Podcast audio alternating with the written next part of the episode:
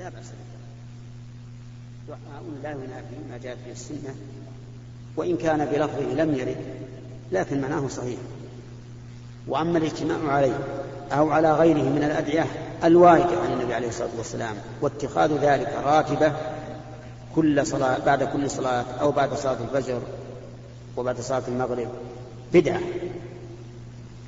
لأن هذا لم يفعل في عهد النبي صلى الله عليه وسلم وعهد أصحابه.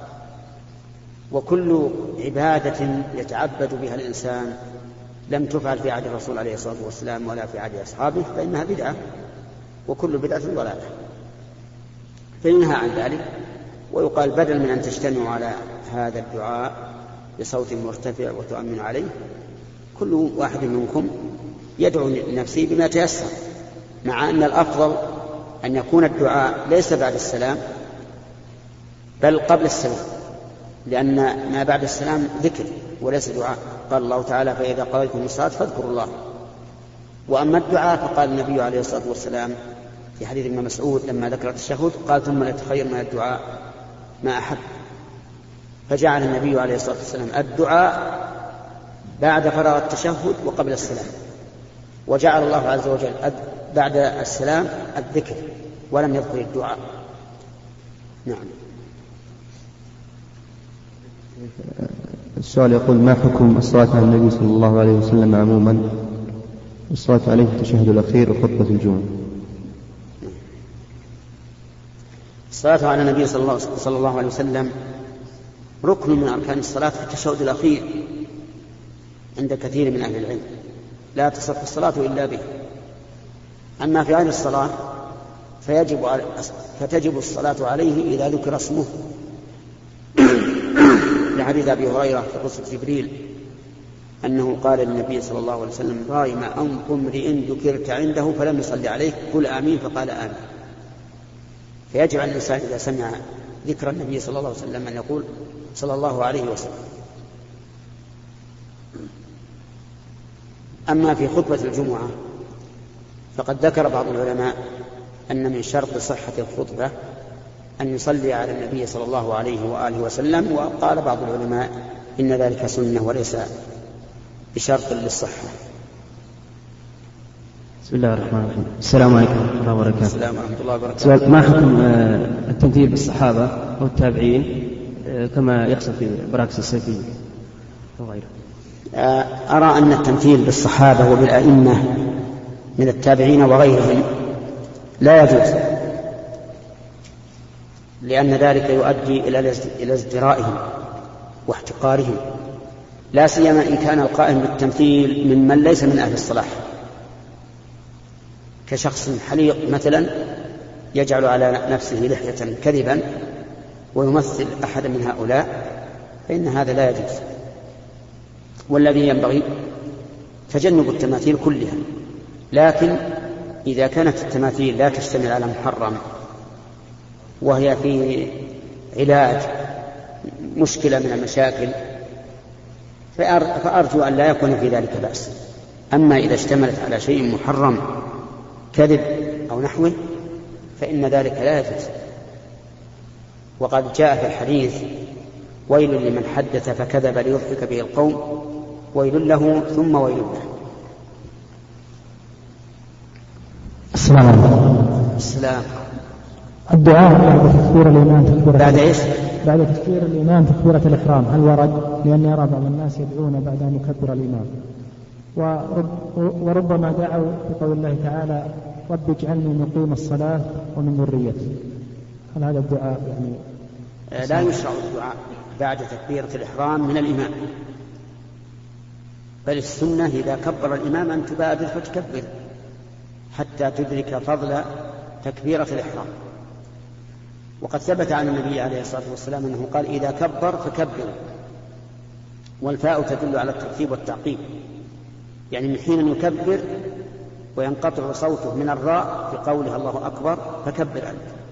ولا تشتغل لا بدعاء ولا بتسوك ولا بمخاطبة من إلى جنبك فإن هذا يفوتك إدراك فضل تكبيرة الإحرام. نعم. اجعلني مقيم الصلاة هذا من دعاء إبراهيم عليه الصلاة والسلام. رب اجعلني مقيم الصلاة ومن ذريتي. نعم. لا, لا, لا ليس بمشروع. لكن لكن إن دعا به لا بأس نعم. بسم الله الرحمن الرحيم. السلام عليكم ورحمة الله وبركاته. أقول إن دعا به لا بأس به ما لم يفوته فضل تكبيرة الإحرام. أثناء تأدية الامتحان لأحد الطلاب وجدت بجيب أحد الطلاب كتيب يدعى الحسن الحسين. يدعى إيش؟ الحسن الحسين يدعو يدعو الحسن والحسين؟ الحسن الحسين آه. هذا الكتاب يمنع شرور الإنس والجن ويحمي الحاضر وكذلك أيضا وضع بأحد المحلات التجارية يزيد الرزق على صاحب هذا المحل ما رأي فضيلتكم بهذا رأيي رأيي أنه إن ثبت هذا فليشترى بالملايين لكن ذلك لا يثبت ولا يصح. وكتاب الحصن الحصين هذا يحتاج إلى النظر فيه. وما فيه من الأدعية. فلعله لعله يشتمل على أدعية غير صحيحة. فاعتماده لا, لا يصح.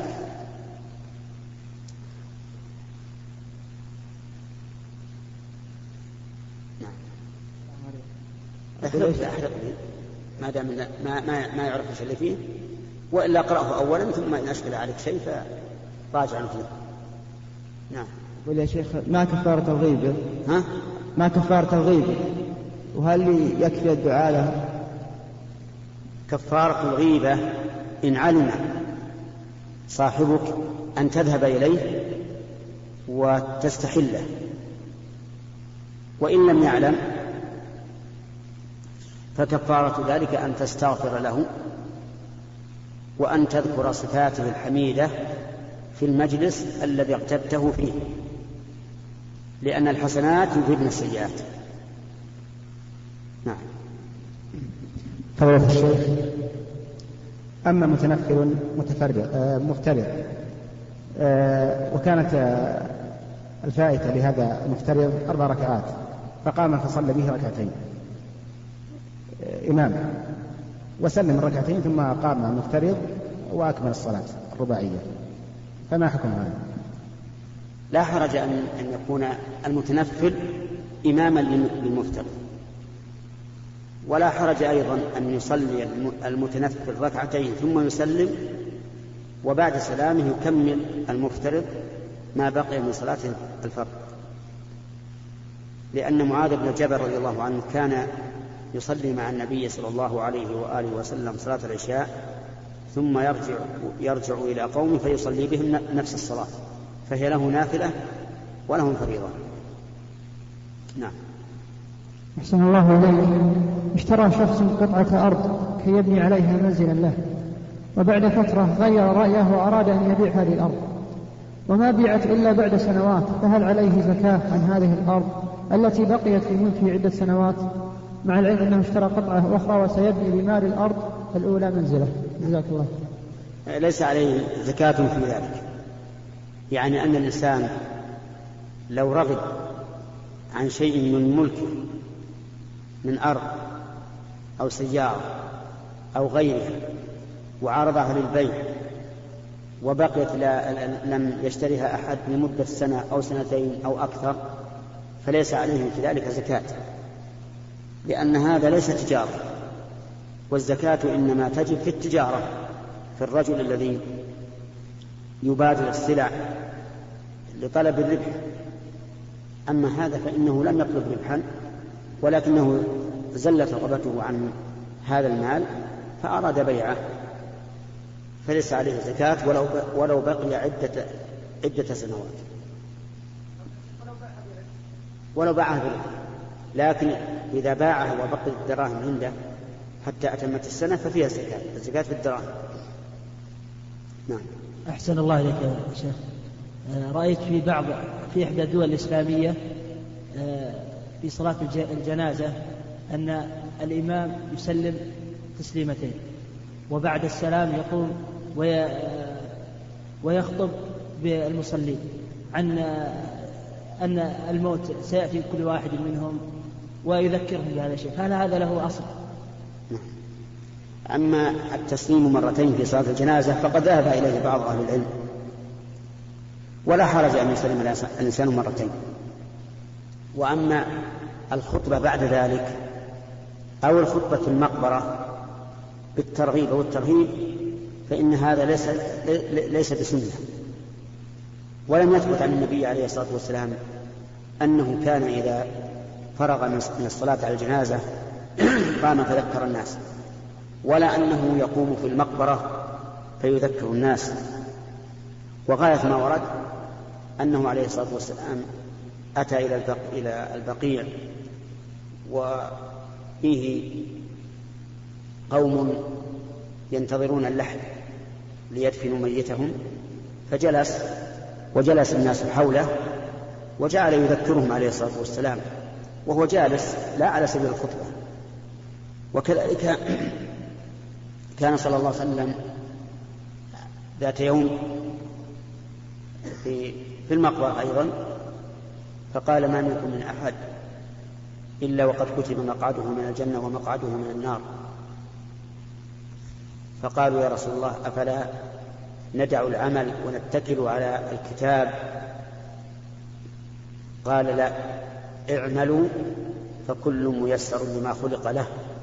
أما أهل السعادة فييسرون لعمل أهل السعادة وأما أهل الشقاوة فييسرون لعمل أهل الشقاوة. ثم تلا قوله تعالى فأما من أعطى واتقى وصدق بالحسنى فسنيسره لليسرى وأما من بخل واستغنى وكذب بالحسنى فسنيسره للعسرى.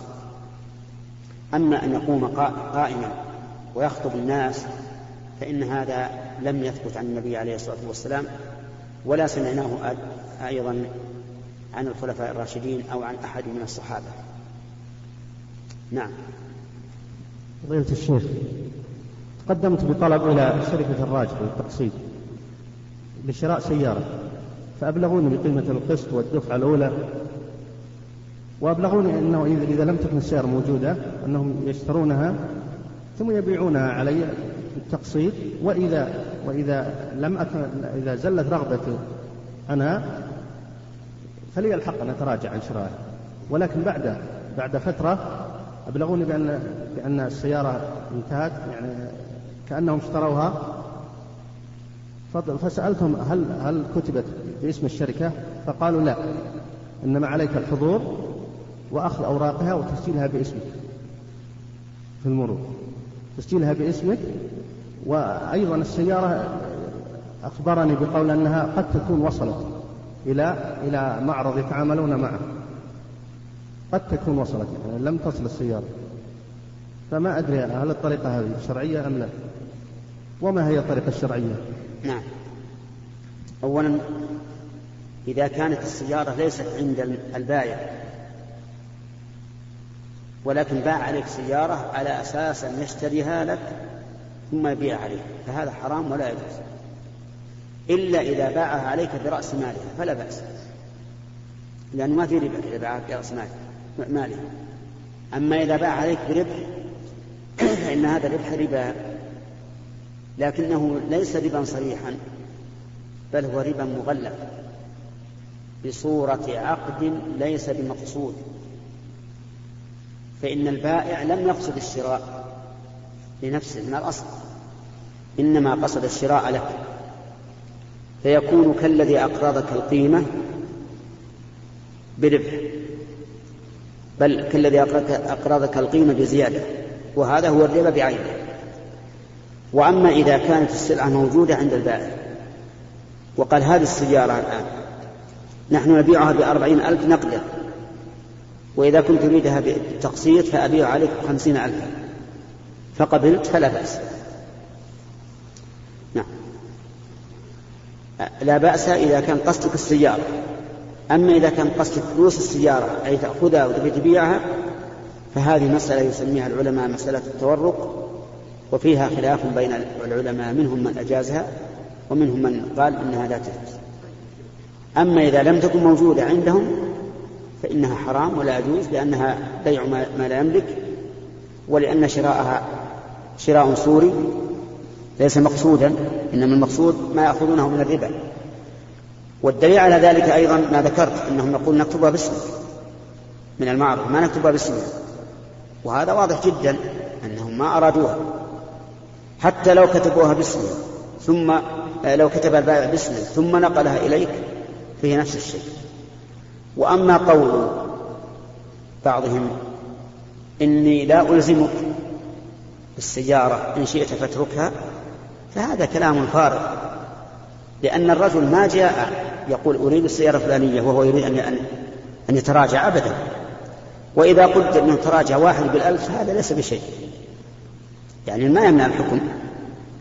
فالذي نرى أن هذه الطريقة حرام ولا تجوز وإذا أردت بدلها فاذهب إلى صاحب معرض عنده السيارات وقل له أنا أريد أن تبيع لي هذه السيارة بخمسين ألف مقسطة وآتي لك بكثير يغرم لك الثمن عند حلول الأجل. وإن شئت أيضا ارهن السيارة. وبهذا تسلم.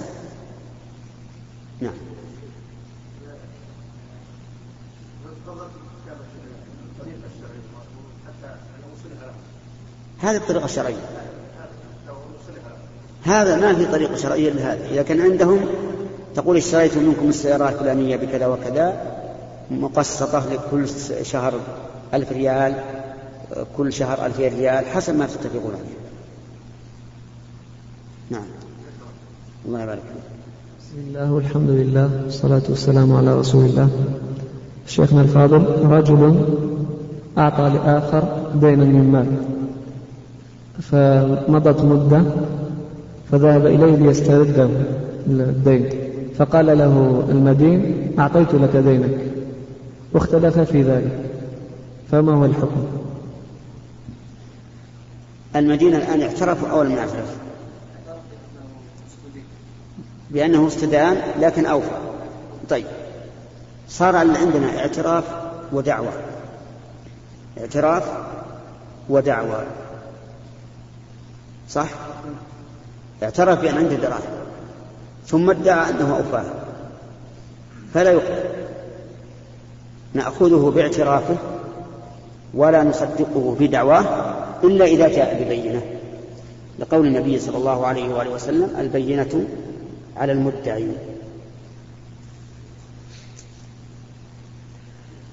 فتح الله عليك. جاء في حديث وصف يده سبحانه وتعالى بأن كلتا يديه يمين.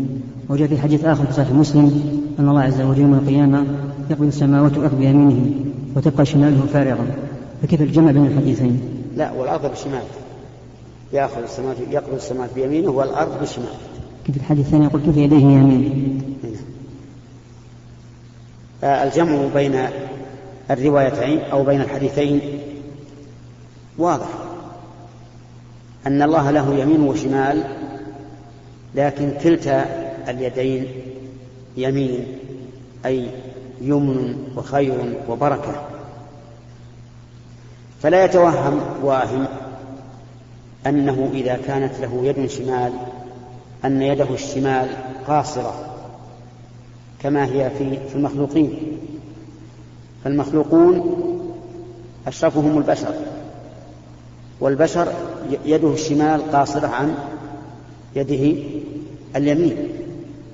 ولهذا نهي الإنسان أن يأكل أن يأكل بشماله أو يشرب بشماله أو يأخذ بشماله أو يعطي بشماله.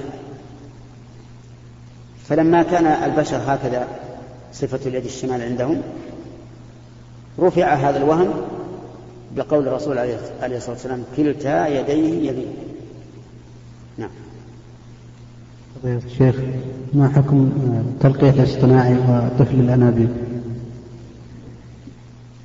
التلقيح الصناعي صفه لنا الاصطناعي يؤخذ ماء الرجل ويوضع في رحم المرأة عن طريق طبيب أو طبيبة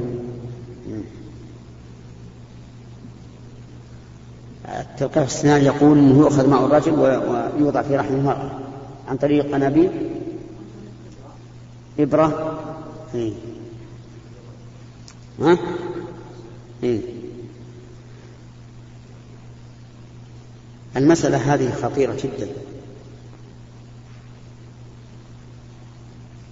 ومن الذي يأمن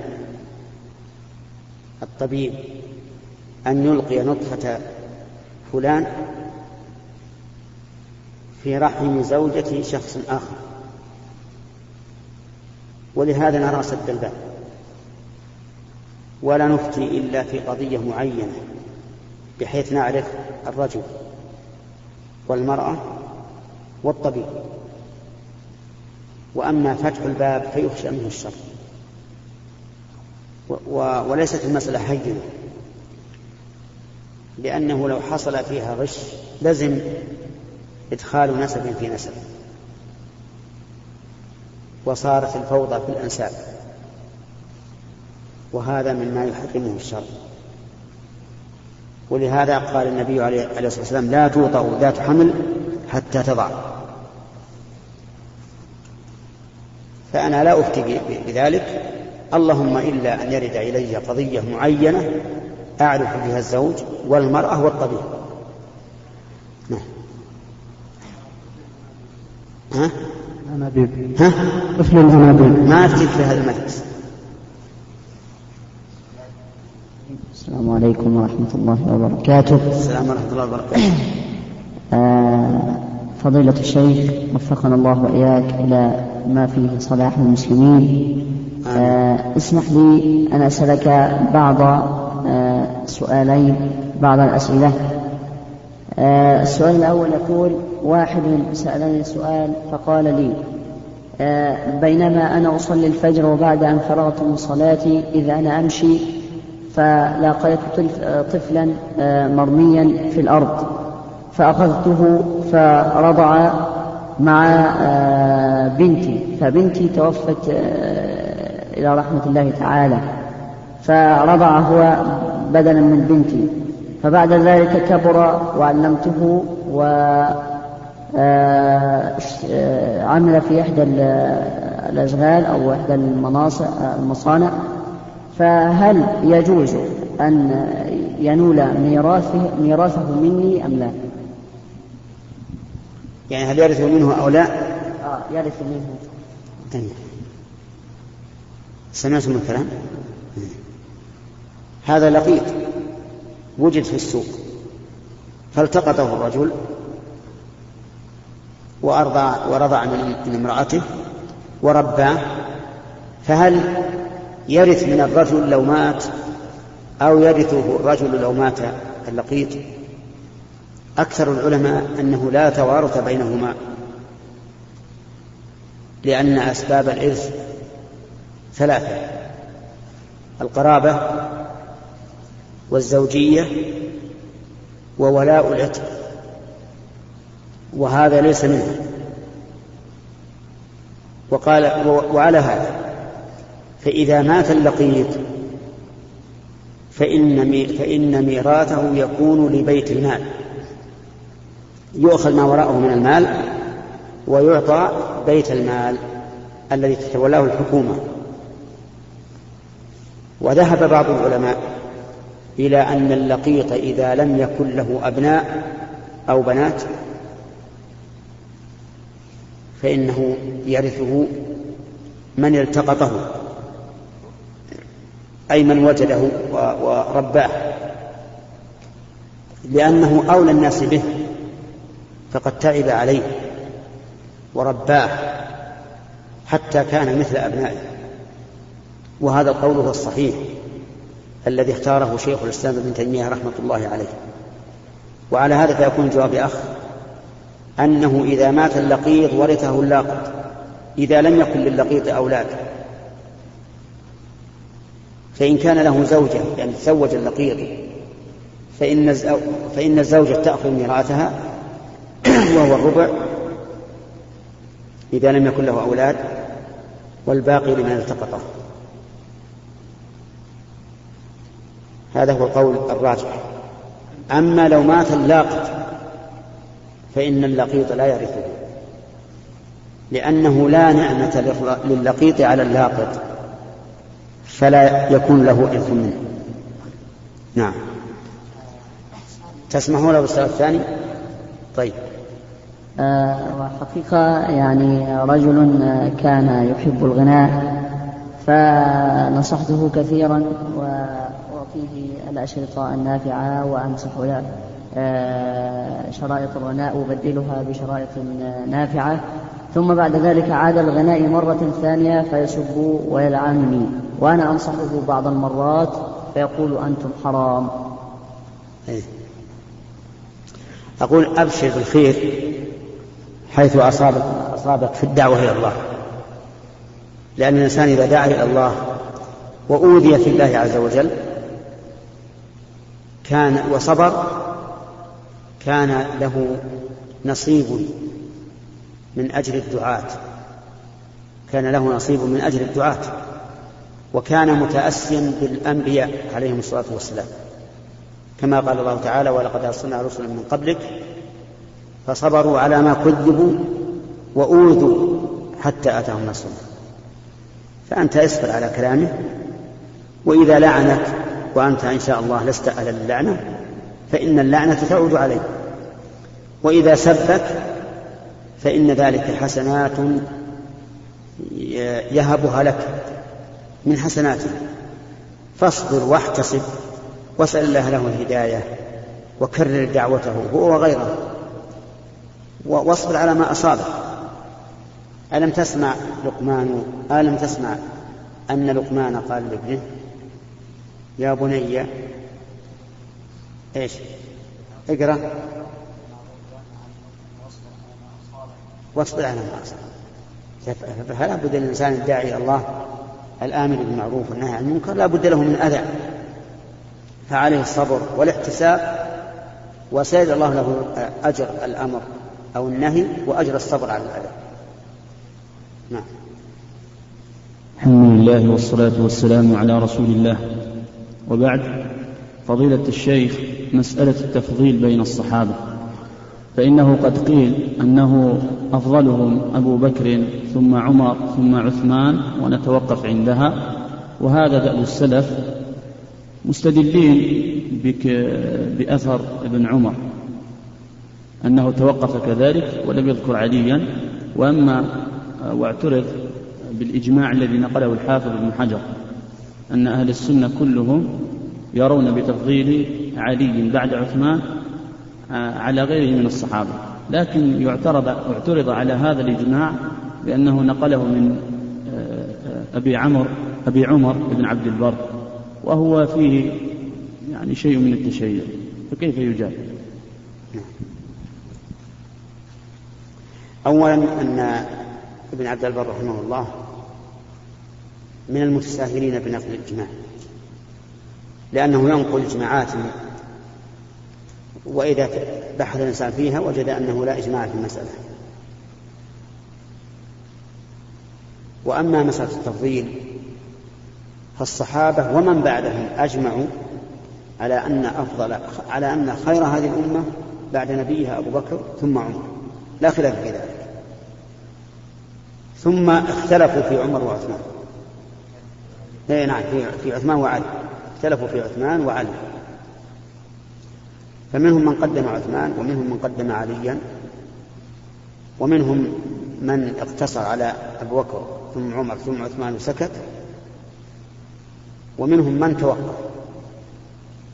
قال لا أقول أذكرهم كلهم ولا أقول هذا أفضل مثلا لكن يقول شيخ الإسلام ابن تيمية رحمه الله في العقيدة الوسطية إنه استقر رأي أهل السنة والجماعة على أن ترتيبهم في الفضل كترتيبهم في الخلاف وأنهم أجمعوا ولا خلاف بينهم على أن الخليفة بعد النبي أبو بكر ثم عمر ثم عثمان ثم علي وأجمعوا أيضا على أن هذا الترتيب في الخلافة حق ليس فيه منع حق لأحد. وقد خطب علي بن أبي طالب رضي الله عنه على منبر الكوفة وأعلن بأن خير هذه الأمة بعد نبيها أبو بكر ثم عمر. ومسألة التفضيل بين عثمان وعلي أمرها سهل ما دام قد وجد فيها خلاف قديم بين أهل السنة. لكن التي يضلل في الذي يضلل فيها المخالف هو أن يقدم علي على عثمان في الخلافة فيقال إنه أحق. وأضل منه وأفظع وأظلم من قدم عليا في الخلافة على أبي بكر وعمر. وقال إنه ما ظلماه. والعجب أني رأيت كلاما مضحكا. يقول أبو بكر وعمر كلاهما فاسق ظالم. وعلي بن أبي طالب أيضا كافر. لماذا؟ قال لأنه لم يطالب بحق. والسكوت عن الحق كفر. إذا ما من بقي معناه كل الخلفاء صاروا كفارا على رأي هذا هذا القائل. ومنهم من يقول من الضلال المبتدعة إن أبا بكر وعمر ظلما علي بن أبي طالب الخلافة ولقد كذبوا في ذلك. فإن علي بن أبي طالب ممن بايع أبا بكر رضي الله عنه. وبايع عمر وأقر لهما بالفضل علنا. ثم إنه إذا ادعى مدعا بأنهم ظلموا فقد أزرق